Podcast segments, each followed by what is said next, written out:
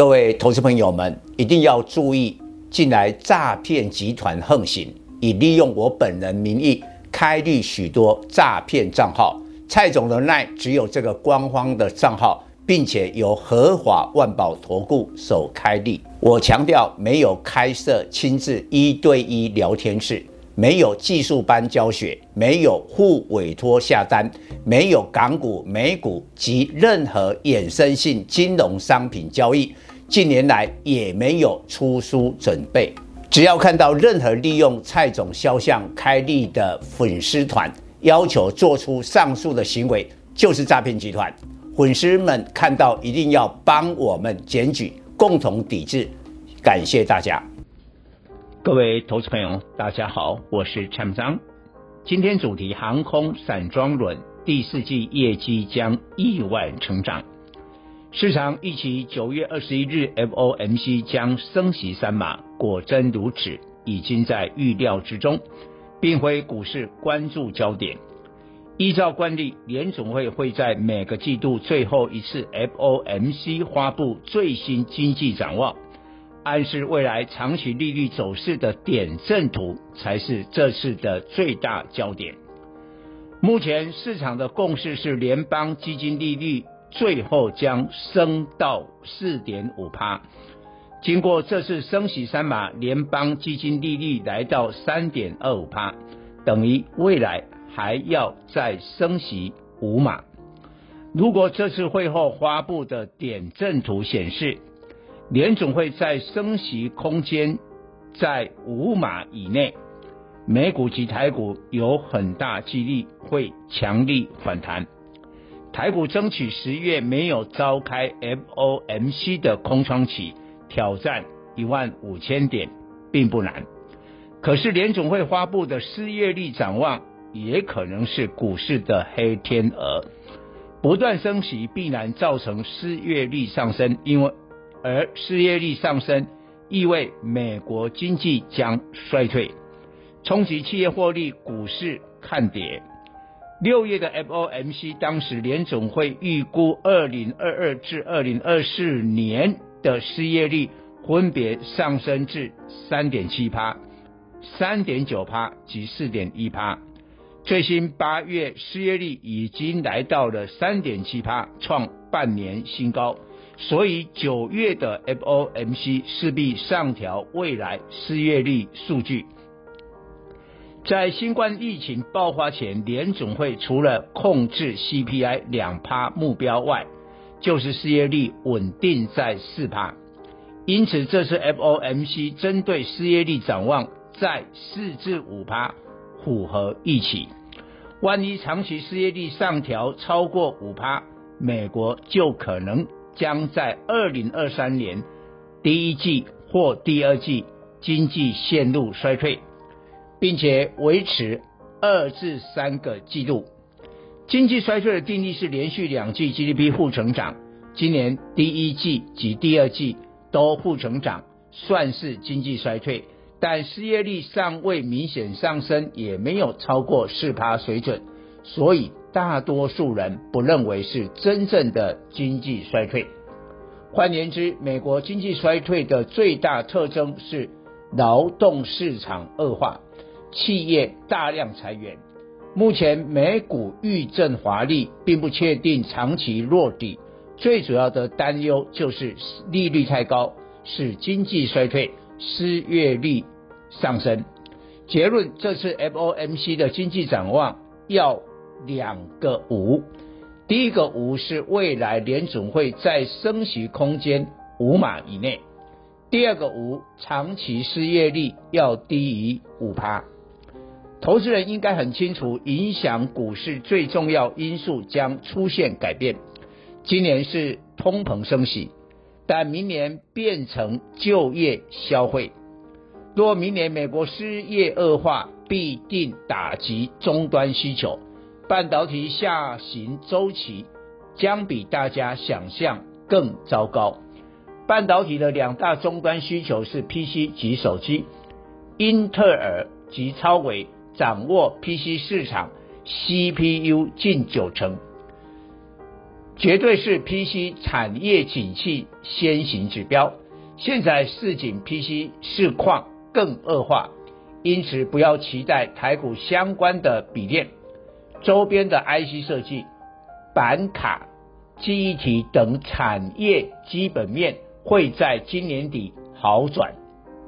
以记忆体为例，华邦二三四四、旺宏二三三七。分别已跌到二十及三十元，投资人会认为下档空间有限，但看美股的西部数据，WDC、希捷科技、STS、美光 MU、慧荣科技、SIMO 等相关记忆体大厂，目前股价都一致破底。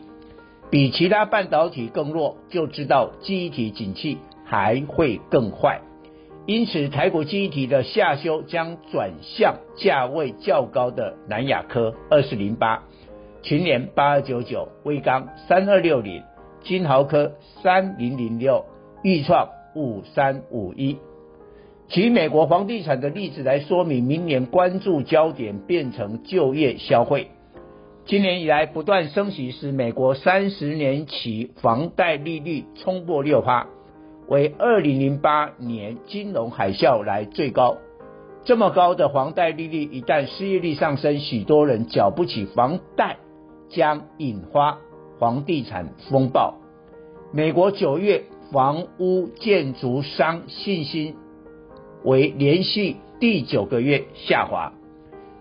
新屋开工及销售数据都明显衰退，但美国房地产占 GDP 不到十趴，不像中国房地产占 GDP 高达三十趴。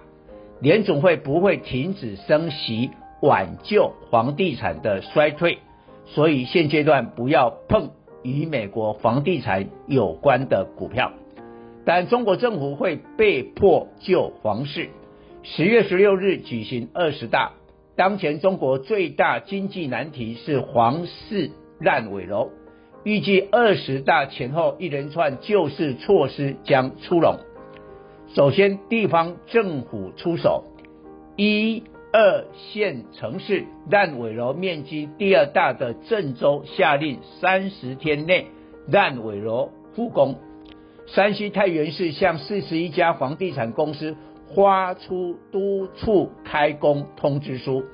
全球负债最高的地产公司恒大地产对外宣称，旗下七百个项目将陆续在九月底复工。